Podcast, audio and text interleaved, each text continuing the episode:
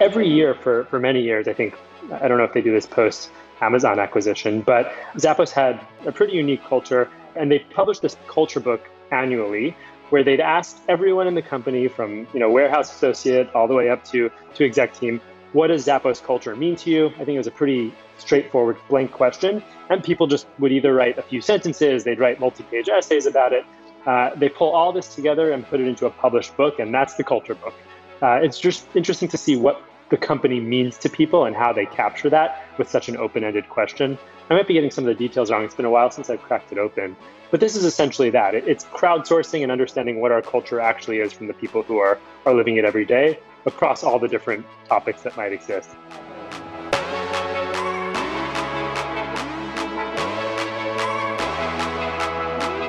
I'm Ben Grenell, part of the early startup team here at Levels.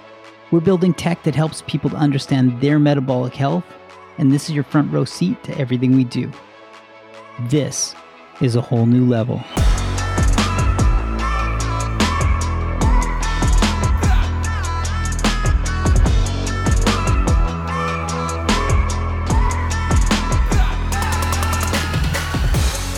I sat down with Miz Michael Mizrahi, head of operations at Levels. And Sam, Sam Corcos, CEO of Levels, he had asked Miz and I to document what Levels culture is like. And not just to do it independently, but to do it with the existing team members.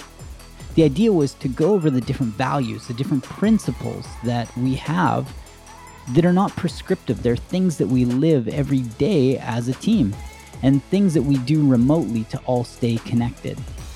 The idea was to get a lens on A, are we aligned collectively as a team?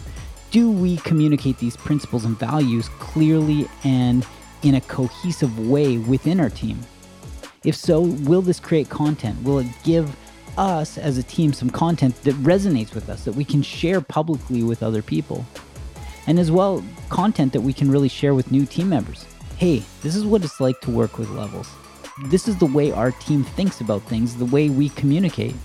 And so Miz and I sat down and, and really worked through the process of documenting what we're going to do for this documentarian initiative, how we're going to do it, what it even is. What are some of the benefits of doing it in one way and executing quickly versus doing it another way? So, really interesting exercise, pretty meta to record a podcast and document the process. But here it is. We worked through it, we talked through it, and this is where we picked up.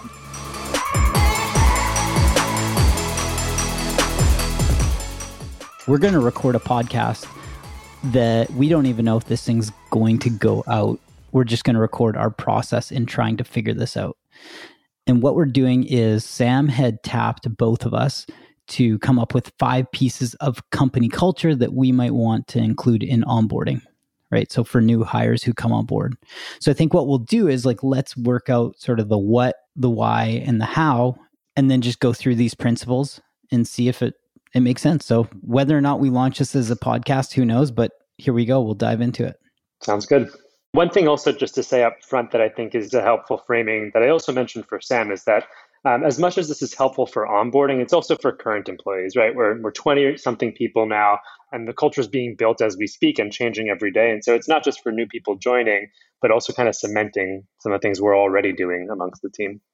Yeah. So, like, maybe let's dive into that alone. So, culture is an interesting thing that I'm sure we could digress pretty deep into, but culture is not what you say, it's what you do. And culture is built around the conditions that are created, right? So it's like we can't be like, culture is telling people to work hard. Like that's not how you have culture. People aren't going to work hard from that. They'll work hard or they'll put in a lot of effort based on showing the principles from the conditions that are created. So, autonomy, freedom, execution, like things that are valued, that's how culture is built around factors such as those. Yeah, that feels right. And I think we want to often document it and like put in place a policy, have some writing that captures it. But in practice, it works a little bit differently.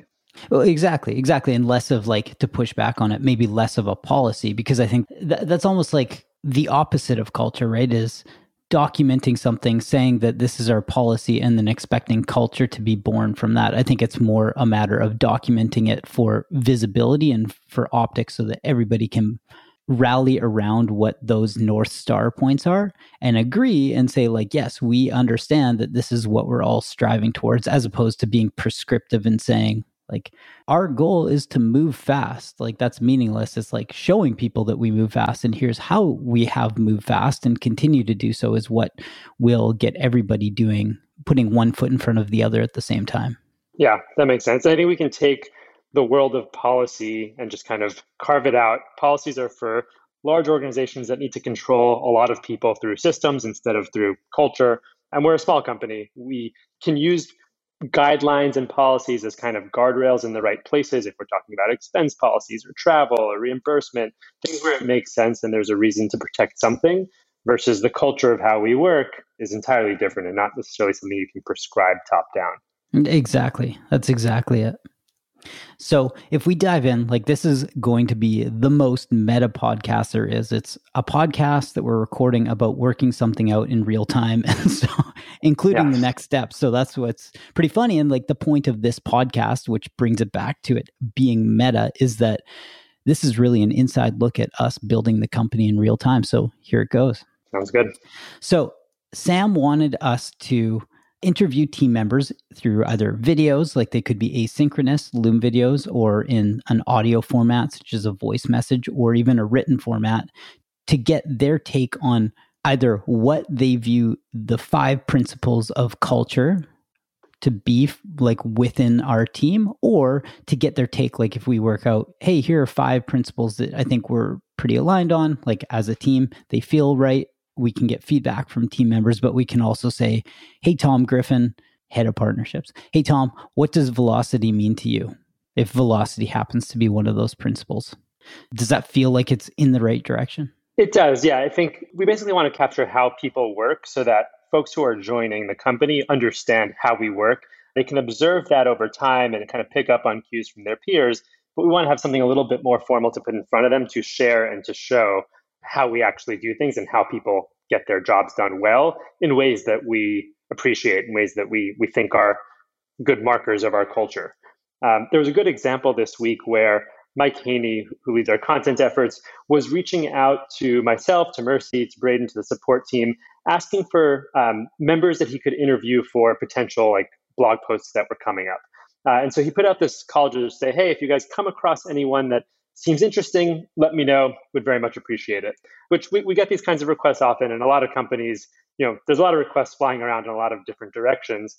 And so we replied and we said, great, we'll keep an eye out, we'll keep you posted. And then three days later, so on Friday or so, Braden and Mercy replied back on the thread and they said, here's a Notion table. Here's six to 10 customers that we've spoken to over the last few weeks. We've looked through their, you know, the conversations that we've had. These members would be great to talk to, and here's the reasons why with a full matrix and, and just like delivered what they said they would pretty well and thoroughly. Uh, and I stepped back for a moment. I was like, great, they said what they were going to do. They kind of delivered beyond the ask, the expectation.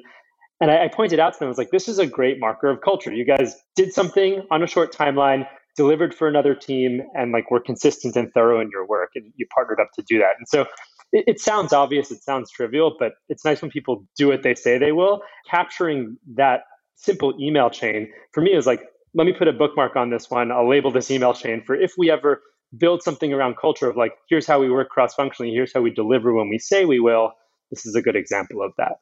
Yeah, that's it's funny that you say that because one of the I mean, we're we're all gonna have roughly the same viewpoint on what these cultural factors are that we really value as a team we semantically we might label them differently like speed versus velocity. It's the same thing right? But talking about exceeding expectations defaulting to velocity and then closing the loop. Like those are three distinct things that we we talk about time and time again closing the loop. And that's where what you mentioned with mercy and braden is that like they followed through and that was like uh, closing the loop for Haney. Hey Haney, here's what you asked for. Here's us executing on it.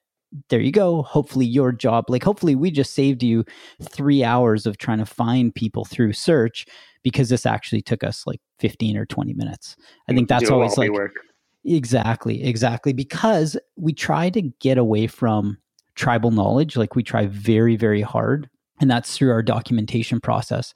But no matter how well we document anything, and no matter how well any company does, the person who first documented it has the best lens where if there was a six page memo and you had to read through the whole thing. And I was like, hey, Miz, the TLDR is we're going to reach out to subscribers because we've now hit a thousand. You'd be like, cool. If that's the main takeaway, right? Like always making somebody else's job easier so that they know when and where to invest time is super important to our team to maintain that velocity. Yeah, that makes sense. And th- there's something interesting on the, the close the loop piece that I wanted to chat about, which is there's a nice alignment with our product there that is kind of fortuitous. We got lucky with it, but you know, we're all about closed loop feedback systems. We talk about how important that is in, in behavior change and building good habits in the glucose sense. Our app is kind of built around that with activity logs, zone scores, the catalog there's something nice about doing that internally as well and being able to say, we believe in closed loop feedback systems if we run an assemblage like our virtual offsite, you know, we're going to send out a feedback survey, which again, most companies do, but we're going to integrate it in these ways. We're going to constantly pull out what we've learned, bring it back in. Uh, if someone opens an email thread, we're not going to leave things open, right? We're going to make sure we follow up. And sometimes just building that habit, doing it consistently starts to feel really good there's an alternate path where you're at a company that's larger, where there's a lot of initiatives, and there's so much going on that you almost fall behind in closing the loop and you only focus on your team's priorities or what's on your plate. Uh, and even sometimes those drop. And you build a habit in the other direction, which is like things are going to drop. There's going to be a million things going on, and we're always just going to keep moving forward and do whatever's most urgent in front of us. Uh, and so I like that we're building the positive habit here, at least at this point. Yeah. And one thing that we're, I think we're trying to maintain, and this is what happens with larger organizations where they start to get slow is A, recency, and B, focus. So, recency meaning like everything is, it's not that everything's on fire, like everything is equally as important because it just came up.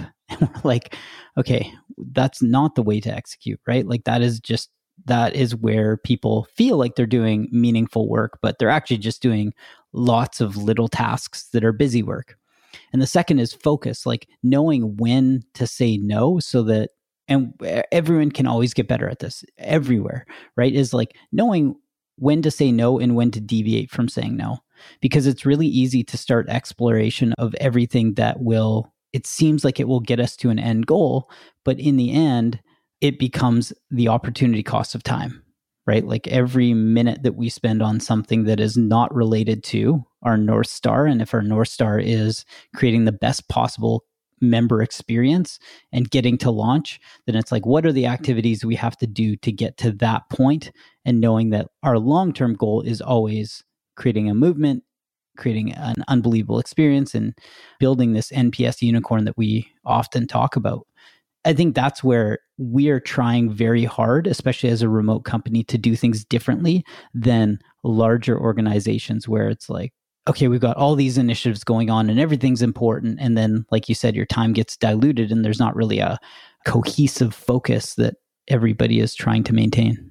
Yeah. The key is at this point, not trying to do too much, making sure that the focus is clear across the company and the priorities of teams are aligned in a large organization, you have the OKR format, for example, which is setting those big objectives at the company level and making sure that each team's goals cascade into that, and then each individual's goals cascade into their team goals. We don't yet have that kind of like massive alignment necessary because it's it's just simpler at this point. We know what the product we're building is. The feature set is fairly scoped, and then this comes back to documentation and alignment.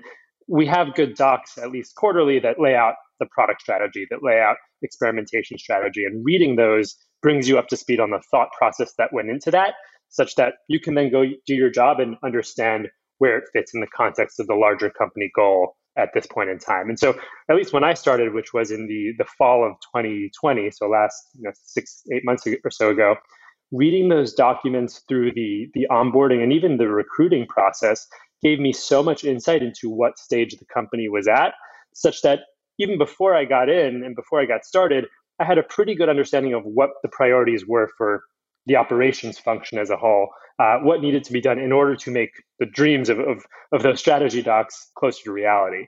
And so that's where the documentation really, really shined for me was, was very early on, being able to read through, understand thought processes. And that in itself was strategy and, and memos, but it was also a fair amount of culture, seeing how the disagreements happened, seeing how the conversations unfolded, understanding different perspectives of people on the team, all that happened in the past, way before I was reading those docs, I was able to kind of get up to speed in a way with really, really high fidelity that wouldn't be possible in other contexts when there's just an output of like, these are the key objectives, XYZ, and here's how we're executing them. Yeah, it's a funny thing to think about because, like, I've never thought about it this way, but like, can you read culture? Like, it's a weird thing to say, but like, you actually can. Because I, I felt a similar thing where you feel like you're immersing yourself in the culture or like the conversations as a fly on the wall because everything we do everything almost everything 95% of things are done asynchronously and because we're a remote team and so the byproduct of that is reading through documentation which are the conversations that occurred like asynchronously right? Mm-hmm. and so you feel like oh i was part of this meeting. I was part of this process. I was i understand the culture. And to your point of when there are differences in opinion that can come through in comments and you can see oh this is how it was resolved in a very transparent way. And that's that idea of being able to read culture and almost feel like you have a bit of a pulse on it before starting is a really neat way of thinking about things because I can't think of another company where you would have this much transparency into what it might be like to work with with the team. Yeah, the big key that you're you're touching on there that for me is a pretty central piece of it is transparency. Right? In other contexts, I don't think companies or founding teams or whatever it might be would feel comfortable opening their books and basically showing you how some very key decisions were made. Like, here's our fundraising strategy. Here's the firms that we think are aligned with us and why we might go with them that generally is going to happen between founders, between an exec team, behind closed doors, in a meeting, not even documented amongst themselves. And for new hires to be able to join a company of 20 and understand what the fundraising strategy was and why we did what we did and, and kind of how and when we chose to raise, being able to read that and then using that transparency principle across all of our documents, product strategy, all the memos that we write, because they're default open in most cases, you can see how the sausage was made. And because we're async, it's all written and in context there. Uh, and so those are things that are, are, pretty tough to find in other companies that you join, even if they're small. A lot of those decisions are made, and you you live and work with the the outcomes of those decisions. You you may or may not understand all the pieces of the strategy that went into it. In our world, being able to really, really just go into that history and understand it is incredibly valuable uh, and is part of the culture, right? We have this like default public culture. We're doing this podcast that people may listen to in the future, and we we have that in mind, which has pros and cons. I think there's a flip side to it that's also worth thinking through and discussing, and it's certainly a conversation we have internally as well. Yeah, I think that flip side that that you're leaning into is exactly what I started thinking about, which is it's great to be transparent. Like it is I mean, I'm, I'm a huge believer in it. Subjectively, it's whether or not everybody agrees, and I'm not saying within our organization, with outside of our organization, there might be people who have a different lens, which is totally fine. The challenge with having so much access to information, especially as a new team member coming in, is that it's like, oh my goodness, where to start? You get cognitive overload and you get overwhelmed. Like you think, oh my goodness, like, should I be reading all of this documentation? How far back historically should I go? Should I be reading the January of 2020 docs, right? Like you don't know at what point you should stop because there are diminishing returns on digging into the content. I think that's natural. It's just the byproduct of like the further along we get in this journey, the more team members we bring on board, the more communication overhead there is, and the more content there is to digest. And so I think it's a balance of setting expectations around here are the top 10 or top 20, top X number of docs that you should refer to. If you choose to dig into other ones or come across them serendipitously in the future through linking, great. Feel free to glance at them, but no need to digest them. I think that's the challenge is like without giving people direction, people who are ambitious will come in and they'll be like, okay, I've got to download the library into my head. you know, and so you're sitting there almost trying to study everything and being like, does this pertain to like the scope of work that I have day to day? And it might be something so long tail, like a clinical strategy. And if you're in ops, that might not be something that you need to spend an hour reading. Yeah, it's interesting you mentioned that because it's come up in the last few uh, last few new hires that we brought on board. You know, we have this onboarding project that links to a bunch of, of key documents along the way. And in the past, so part one, the volume of that is increasing, right? Like every week that passes, we have a few more memos that are out. And so just the, the back catalog is just getting bigger and bigger. There's more and more to digest. Uh, and so, what worked, let's say, six months ago in terms of having people get up to speed is just a much bigger task today. And there's so much more going on. Every new hire brings new perspective. So, these docs are just getting longer, and the number of docs are getting larger. Um, so, that's, that's, one piece. The second comes down to the different styles. Um, you mentioned like someone who's super ambitious might come in and just download the whole thing. Uh, and have to read through it over a course of, of a few weeks or weekends. I think people learn differently. Some people really thrive off of getting into those docs, understanding the details, learning the lay of the land deeply, and then zooming out and getting into their their functional role. Other people might work better when they have a question and then they know that they can find the answer and go research it later on. And so there's there's just different learning styles there that we need to consider that maybe we we haven't. We've had this approach that's just like here's everything, get up to speed. But the last point that you mentioned around pulling out the top 10 docs to read, I think from a high level, it's very easy to say, here's the growth strategy doc that's recent, here's the content strategy doc from the last quarter that you should catch up on. Those are easy to pick up as the top 10. But the devil of, of the detail, the devils in the details of culture are in those other strategy docs that might not be relevant to a function. But if we're doing like a clinical research memo that's from six months ago, seeing how a conversation unfolded in an area that's not relevant is interesting too. Uh, and that's where a lot of those cultural details I feel like are, are, picked up on. They're not necessarily always in, in the flagship memos, but they're in those other ones. And so the question is, how do we give people exposure to enough of those so that they understand how we do things? And then the next question is, is there another way to do that? Is it necessarily that everyone has to pick up on those details? Sometimes that can be, you know, pretty light to pick up on. Do they have to get that through the memos themselves, or can we teach that or document that in some other way by saying, here's how generally we have conversations, here's how we disagree and commit, and build principles like, you know, Amazon leadership principles in that way versus having to, to show it. So that could be an approach that we take that lets the scale a little bit better. Yeah, it's funny that you mentioned that because like take the top like air quotes top 10 docs. Most of them are going to have plus ones and like 100s and like I love this as the main comments, right? There might be some feedback where it's like at the bottom like Miz's thoughts X, Y, and Z, and that's fine.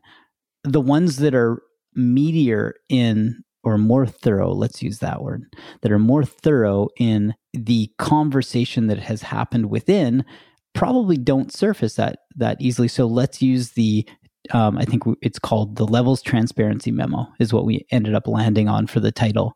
But the idea was like the build in public memo. And there was a lot of deep conversation between all team members as far as what our stance might be on like how transparent we are as an organization and what are some of the benefits to it and what are some of the potential downfalls or the potential pain points of doing it. That has like really deep conversation and there's a lot of thorough feedback and it would take a person a while to go through all of the comment threads there but I think that would give someone a sense of hey culturally like this is how a team because I would say that a fair number of our team members have left at least one comment in that doc and so we don't use Slack like Slack is not a feedback mechanism it might be for other companies, but we just say, no, this is not something that is easy to search and reference. All of our feedback should live in, and this is a, a much larger conversation, but most of our feedback should live in Notion for anything pertaining to a doc. So it's interesting that you bring that up because yeah, it's it's hard to really get that reference point without knowing which documents to go into and why. Yeah, it's almost like the the failed memos or like the ones that led to a decision that didn't reach the outcome that was originally set out on those are the interesting ones, I think. And so, yeah, that privacy slash transparency one was an interesting one. Um, there's one that, that you put out early on around engaging the waitlist or just like converting more members that we didn't end up going with, but the conversation there was gold, right? It was like really getting into the details of like, what are we trying to do? Why are we doing XYZ? And so maybe we should select those. And it's like the best of that you're not expecting. Yeah, it's funny because I I just started thinking about that, and then you brought it up. It was called the double opt-in waitlist memo. Yep. Yeah, and I think like as a digression, JM had sent out an email earlier today talking about tapping subscribers. Like, hey, should we think about how to really push on subscriptions as an initiative? And we've we've decided many times over and over, we keep revisiting it, but that's not our goal in the near term is to drive subscriptions for a number of reasons, but let's say infrastructure is one of them. And that I'm almost positive that had come up in that double opt in memo as well. Right. Yeah. Where it's like we've talked about this so many times through different threads that that's the lens on it. But how how would you ever find that information? Right. Like it's hard to get to the point where it's like, oh, I can see how all of these different decisions were made with five or more people all contributing to that final decision. Yeah, there's there's tribal knowledge about which of our documented knowledge uh, is relevant at any point in time, and that's okay. Like there yeah. was X many people on that memo at that time, six, seven months ago, and many more people have joined since. And so I think it's okay to say, hey, we actually discussed this a while back. The outcomes may be different today, but let's revisit that conversation that we had there because we spent a lot of time, energy, and thought on it. Yeah. Man, like as a side note, can you imagine the amount of tribal knowledge that Bezos would have? it's great. Yeah. yeah. But, oh, but it's, they, so, it's so cool. But they've yeah. documented, so context you know, obviously we're reading working backwards now as a team and, and kind of taking some learnings from that. But the way in which all of their learnings pull back into their principles is just amazing. Like they, they really have built something special there in terms of culture. It's very cool. It is yeah, very cool. that's another subject for another time. that's right. Okay, so we've got a bunch of principles. I wrote down a number of them. And I think that what we want to do is land on whatever it is, five eight, it doesn't matter the exact number, a uh, number of principles. We can go through them. And if those ones seem to make sense, then we can run with those.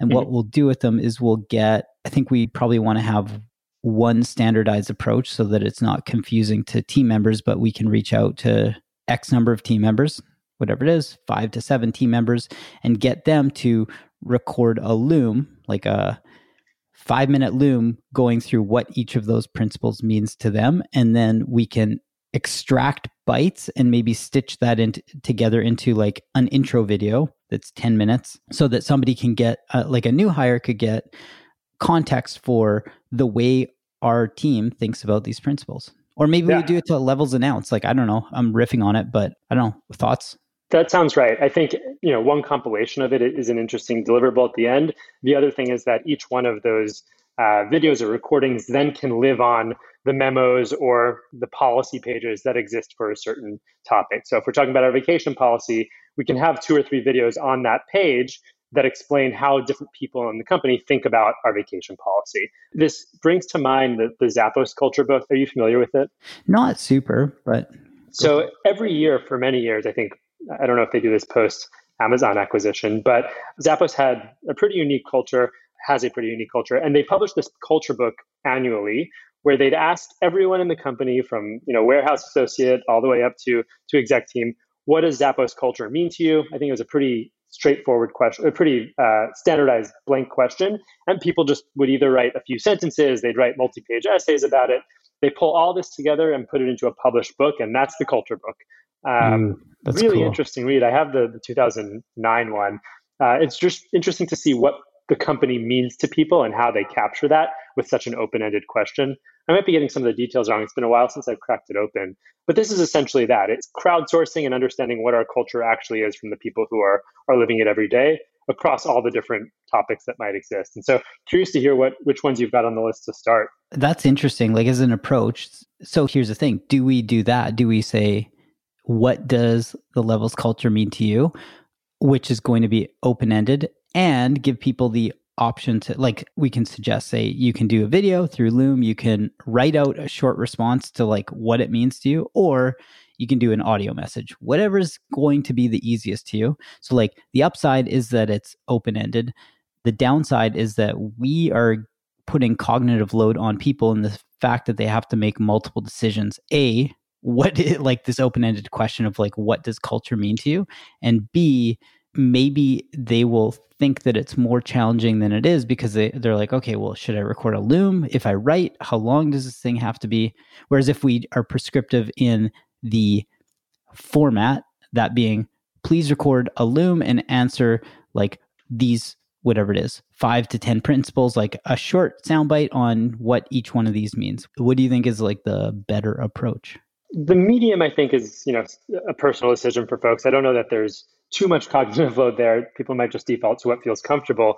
I think the open ended over the leading question, I think we might be surprised at how much the results end up coming to the same to the same points. Obviously not in the same structured way, but I think if we give an open-ended question, what does levels culture mean to you or, or how do you feel the levels culture is, is lived every day, whatever it might be, we're going to come back to a few of the same fundamentals, right? There's going to be something about transparency. People are going to talk about the async and remote nature of our work. We're going to talk about documentation. They're going to talk about closed loop feedback systems, you know, and so we can ask the questions about each one of those things, or we can leave it open ended and, and, get the same answers in maybe a, a, little bit more of an organic, less leading question way. I, mm. I like the idea of the open ended question and seeing one, how aligned the team is and, and how much we actually are how much what we think our culture is is actually what people think it is or not it might be an interesting learning. Very, very interesting. So maybe a way of doing it is that we can say we can do the open-ended question. I think it would be neat to keep the format standardized only for future execution. So assume we say please record a loom and well, whatever it is, say record a loom that's five to 10 minutes or however long, like walking through this question what what is levels culture and what does it mean to you? And then from there, we can synthesize the feedback and extract each theme so that like the, together. The, yeah, editing. The, eh, the five themes are like velocity, async over sync, like all these things. And then we can create little like stitched together videos of videos and summaries for each one and say like a new hire comes on board and it's like here are like the five uh, we asked our team what they thought levels culture was here's what it is and or here's what like everybody aligned on these five principles and then there's a little video that supports the short summary like what does velocity mean and it's yeah. every like everyone sort of and again we don't have to have every single person's answer in a video about velocity that ends up being 15 minutes but we would pick like five to keep it as this like nice two minute little tight video so that in total there's like 10 minutes of videos to watch and a couple summaries. I love it. I think the the content will be super rich. There's a lot we can do with it. There's a compilation, there's, you know, pulling it out into individual topics and doing some editing there. And we need to make sure obviously that we pose that question before we share any of this recording about what we think the answers might be and really just get true responses there. Well, we'll default to velocity. Velocity is one of the factors, so we'll get this done quickly. Yeah. So here's here are the ones that I wrote down. It's it'll be interesting to see where if there's overlap on all of them between both of us or if there's agreement disagreement but i think it'll be a good exercise for each of us to do it independently too yeah go for it so as a side note before we jump into it i think we can also there are things that we can do this we can use this ex- execution tactic for, such as vacation policy, which vacation doesn't, it won't, it likely won't tie into a conversation like an open ended question about what is levels culture. It might come up loosely, but if we wanted to create that as part of the onboarding experiences, we could pick out certain buckets and say, like, please record a loom talking about the way you think about vacation or think week or benefits if we think that's going to make the onboarding experience better. Yeah, I, I think you'd be surprised how much it does come up organically if we're asking about culture. At least if you were to ask me today, that would be one of the things my head would go towards. It's so funny. It's like my head doesn't go there. I think it's yeah. just also like everybody's got a different outlook on it. just yeah, yeah. It's just like it's so it's so funny. But yeah, I'm jotting down okay, a few so, here that I uh, that I'm thinking of before you before okay. I hear yours. But yeah, go for it.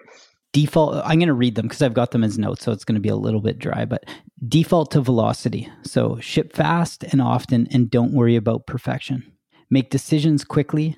If it's a one-way door sync the ship decision versus a two-way door a non-sync the ship decision move very quickly right? So it's like that velocity should come into not just execution but also decision making operate with urgency but don't be reactive right? So there's a big difference between urgency, that being, I'm going to get this done quickly, and we have to move quickly as a team and individually on everything we're working on. But we don't want to be reactive we're getting distracted outside of what we're trying to accomplish every minute, every hour, every day, every week. React to fires, but be passive about recency. So, if we have an infrastructure, an engineering, an operations, some issue that is a clear fire, act with absolute urgency, but be passive about recency. So somebody sends a Slack message, and this ties into the next point, which is being asynchronous. But we want to act on opportunities when they align with our long term goals and what's best for our members, but we don't want to be distracted by. So that is my default to velocity. Gotcha. Uh, next one async over sync. So communicate clearly and default to being asynchronous over synchronous. Pretty simple and that i mean that that one we can dive into a little bit further which is try really hard to not have meetings. And i think we do this very well as a company. And that is not just internal but external.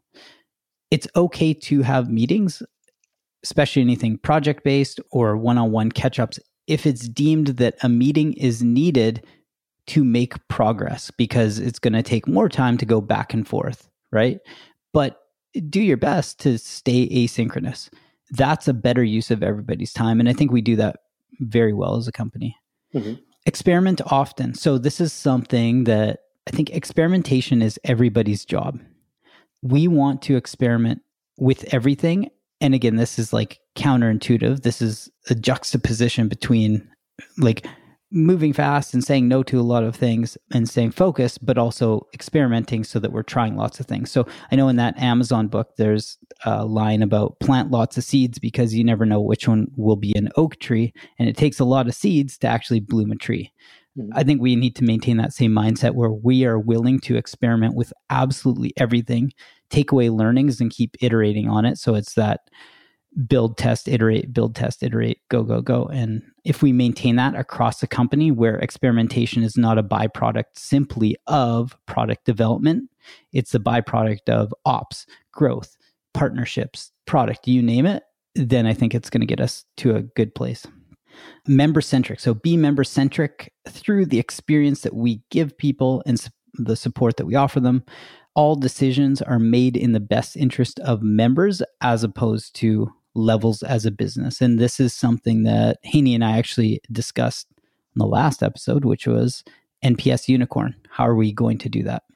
It's counterintuitive because if you're wearing a capitalist hat, our goal is to provide returns to our investors, returns to the company. But if you're wearing our experience hat, which is how are we going to build an NPS unicorn that cares about members and that does the best thing for them, that's the Amazon lens is that if you do that, we think that it's going to actually provide the returns. Mm-hmm.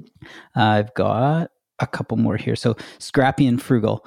Do more with less. Understand what time scrappy is and that it's more important than being money or capital scrappy.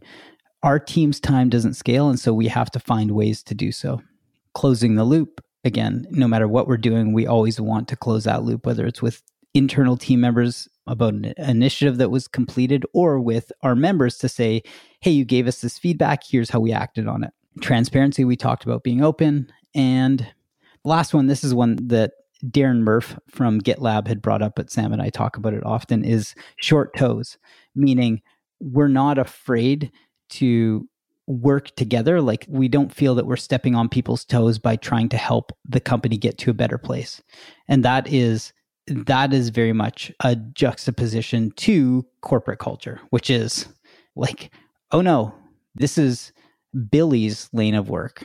I don't want to step on Billy's toes. And then you have people going back and forth about like why, you know, you, you waste so much time worrying about like whose work does that fall under? And so that's something that I think we maintain pretty well is just all working together to make sure we are making progress. So that is my list of cultural factors, if you, or principles, if you you want to yeah. call them that.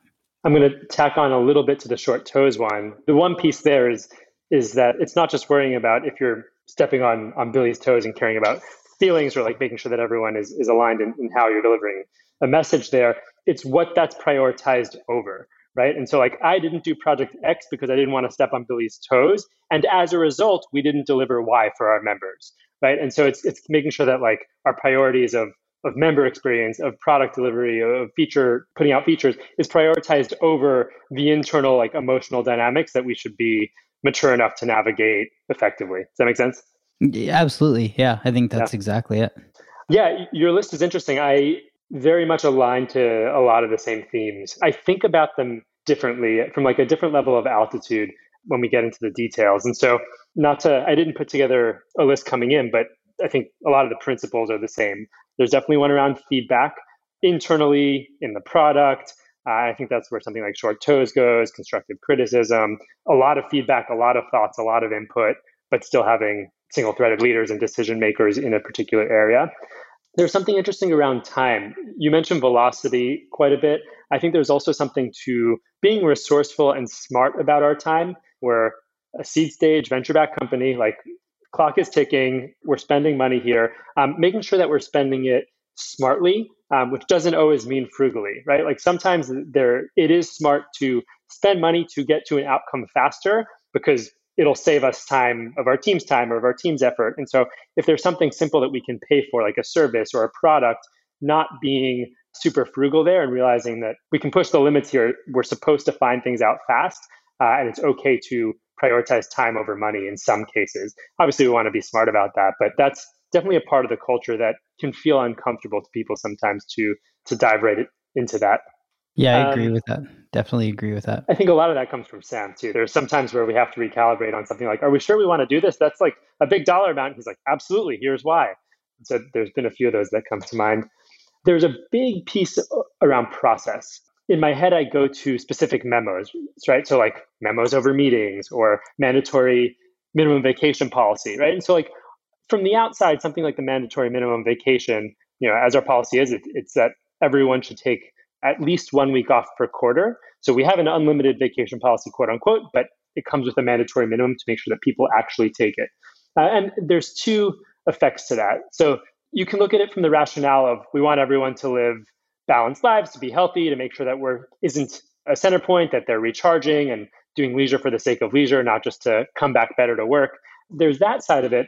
There's also the benefits that come internally when people take time off we learn where there are process gaps. We learn where we're missing documentation, and those are opportunities to to improve.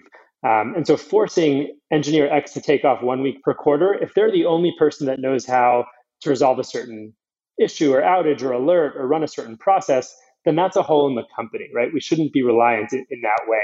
Obviously, people are going to have specializations and be great at certain things, and, and that's okay. But because we're async, because we don't have an office, and because we lean into documentation, something like a vacation policy really forces that to happen. So, on the one hand, there's the employee wellness benefit side of it. On the other is that it makes the company stronger and it builds up our internal docs and our internal culture around being able to run efficiently and, and with good documentation, which we know matters for a bunch of reasons. And so I think think through that policy in, in a few different ways. I like that. That's a neat way of looking at it because it's not often that people look at it from the perspective of, oh, this is an opportunity for us to identify gaps. And it's very clearly the opportunity to do that is say, like, oh, we've got a gap here in skill set and process and whatever it is because we're relying too heavily on that one nail to be holding the board together for the entire deck. And it's like, oh, probably not a good idea. We have to figure out how to spread that support around.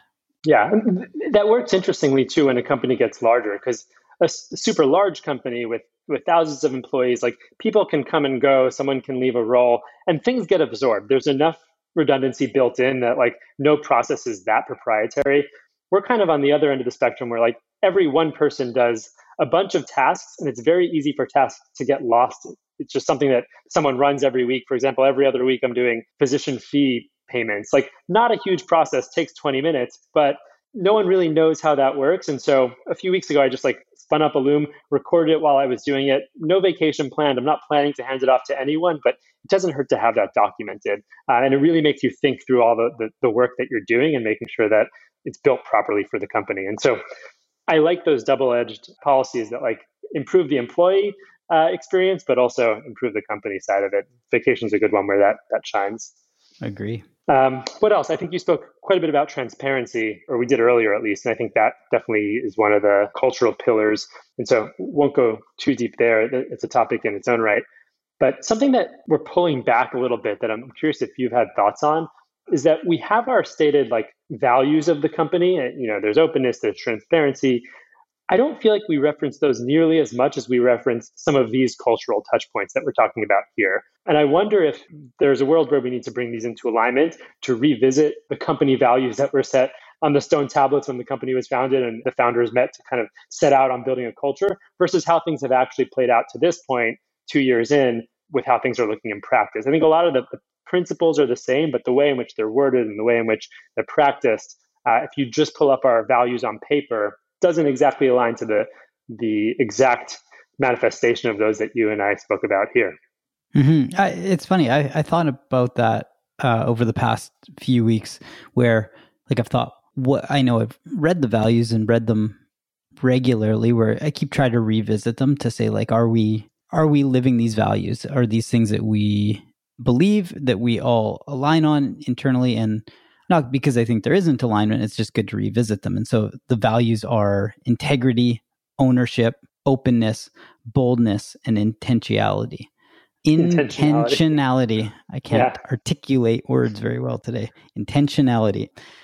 There's definitely overlap between what we've spoken about so far, but I don't think we reference these things. Like, let's look at so openness, and maybe it's just changing like it's semantics, right? Like, openness is transparency because we talk about transparency, but openness isn't as salient or memorable in something that we reference as a team. We don't say, like, well, Miz, that was great openness. We just say, like, the fact that you were transparent there really helped us with X, Y, and Z. Yeah. And reading some of this now, one of the subpoints on openness is uh, to minimize use of jargon and acronyms, create an environment where everyone can be understood and understand. And so it's funny because we have an email thread going right now about use of acronyms and I don't think anyone's referenced the fact that that's somewhere deep in our values. And so that's a wake up point. Are we using them? I haven't seen too many acronyms flying around, but. We're having a, uh, a semantic conversation about the difference between lingo, which makes people feel welcomed and like part of a group. And I forgot what the, the phrasing was. And it wasn't acronyms, it was like lingo and jargon, and jargon, which can be kind of dismissive if you're not in the know. So yeah, That's a lot of this comes from Tesla too. I think, uh, or sorry, from SpaceX and Josh's experience there with with not using acronyms from an, an Elon mandate. Seth Godin put out a blog post. I think yes. it was yesterday. It was this weekend. Yeah, that actually came up. yeah, so uh, that's so funny that you say it because I remember reading that. I was like, oh, interesting. I, I pulled that in exactly into that thread. I said, yep, weekend reading. Here it is. Yeah. Nice. Very nice. You had more of these values. Um, what else do we have here? Boldness. I mean, bias towards action, pursue progress over perfection. That's definitely something that you mentioned up front. Take justifiable risks. Yeah, these all feel right. You know, you read them on paper and, and they sound great and they feel in alignment with what we actually practice.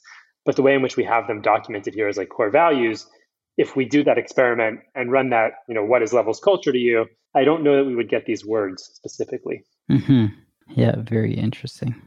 What are some of the other principles that you had written down as we were going through them? Yeah, so feedback was a big one, which has a lot of different things in practice. Being resourceful with time, whether that means making smart decisions, delivering what we say we will, like removing the white space between teams and between asks so that things just move along.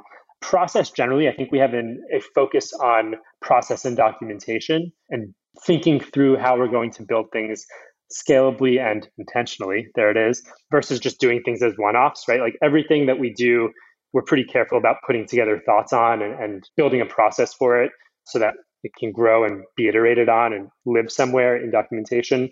That's the redundancy piece. That's async. That's meetings over or memos over meetings, right? Like all those are little process things that by joining this company, you kind of sign up to experiment with. Like we don't do things traditionally. Things are going to change. We're going to experiment with different approaches, different tools, different formats, different templates, and being open to that constant change is, is I think, part of our culture at this point. Transparency is probably the last big one that I jotted down on paper here. I think with time and with with effort, this might look a little bit different, but again, the principles are all there. Yeah, one of the one other principle that I think about often, I don't know, it must be documented in our values. Yeah, I mean, again, I think it's like loosely documented in the way that they're written out, but it's more a matter of thematically we all hold these values, which is honesty being one, but and that's back to feedback and transparency, but respect, right? Mm-hmm. So I think everybody navigates with a moral compass that is pointed north as far as respect goes. Like everybody operates with utmost respect for each other, and there's not a lot of again maybe maybe it's because of the size we are right now where we're able to maintain like somewhat of a utopian culture if you want to call it that. But you don't get a lot of disrespect. Like you we will disagree but it's not in a disrespectful way. Everybody respects each other for their knowledge for their skills and i think everybody looks up to each other too. Like everybody is like wow miz is so great at operations. I look up to miz at how good he is at operations right extrapolate that across the team I think yeah. we've got this like underlying theme of respect when communicating with each other and when valuing the input and the work that everybody's doing. That's fair. And that's definitely one that strikes me and I think strikes other people if you like pull up a Friday forum video of ours, which we send out to a group. Like something that always gets me there is just how genuine everyone is. And it's not a show, it's not an act. Like people here are genuinely very nice as compared to places I've worked in the past feedback, positive comments, like using the the Woo channel to celebrate each other's wins. Like I think there's other companies that have that and that that have those kinds of pieces built in to kind of build culture, quote unquote. But what we don't have here, and I think part of it is a, is a product of our size at the moment, is you're not having like the back channel conversations where like you know you're saying one thing publicly and, and then you know sharing your your true thoughts uh, somewhere else. Like people are genuinely honest with their thoughts and generally nice to each other and like gracious to each other as, as human beings there's a certain maturity there that's great where you don't have this culture where everyone's kind of competing to against each other and like positioning and and rallying and jockeying in a way that I, I do think you see quite often in other companies. And even reading back again to this this working backwards book, this this Amazon book, you know, there's a, a whole chapter about the WBRs that are on the weekly business reviews and how WBR's gone awry looks like an executive running the meeting who's already calling out the presenter before they've even like presented their metric or whatever it might be before they've even had a chance. I'm like, I've definitely been in work environments where that's been the case. Where I've like been sitting in a WBR and, and feel that kind of of wrath coming. We don't have that yet, yeah, and hopefully a, we keep it that way.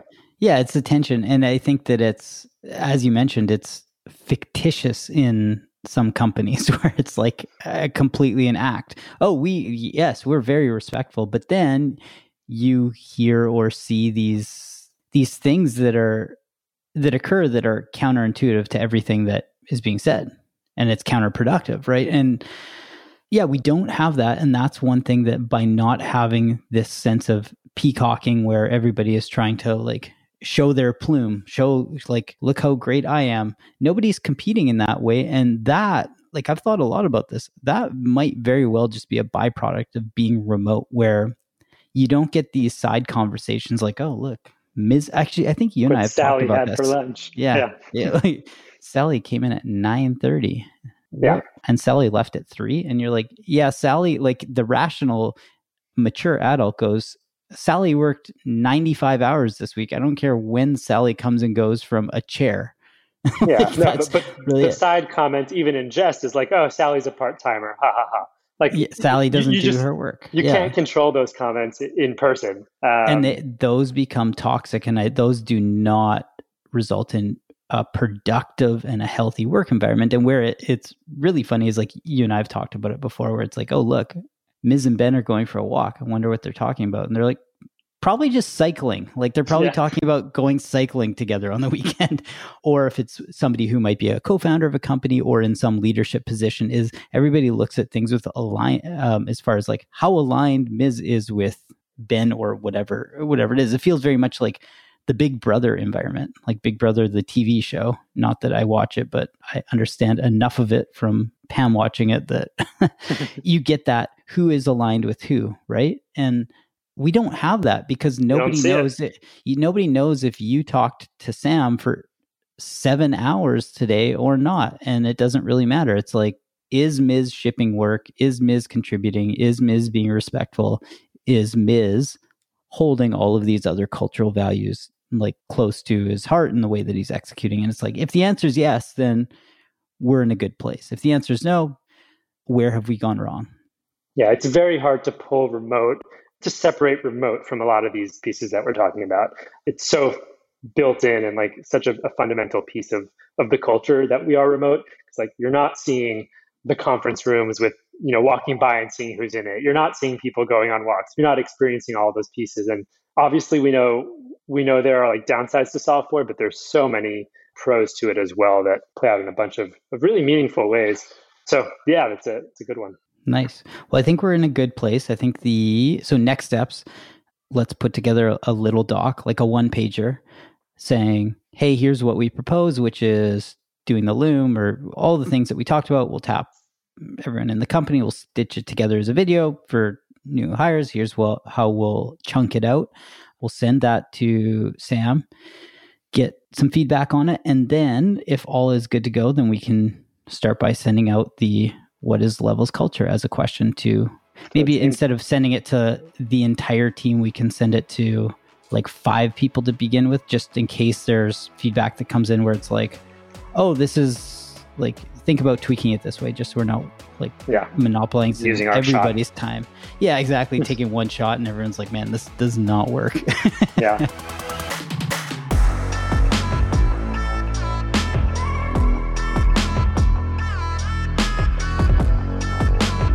There's that, and then the, the editing piece is probably going to be. We'll have to see what content comes out of it, but we can lean on on Anthony, uh, the video editing contractor we used to pull this together nicely. That's exactly what I was thinking.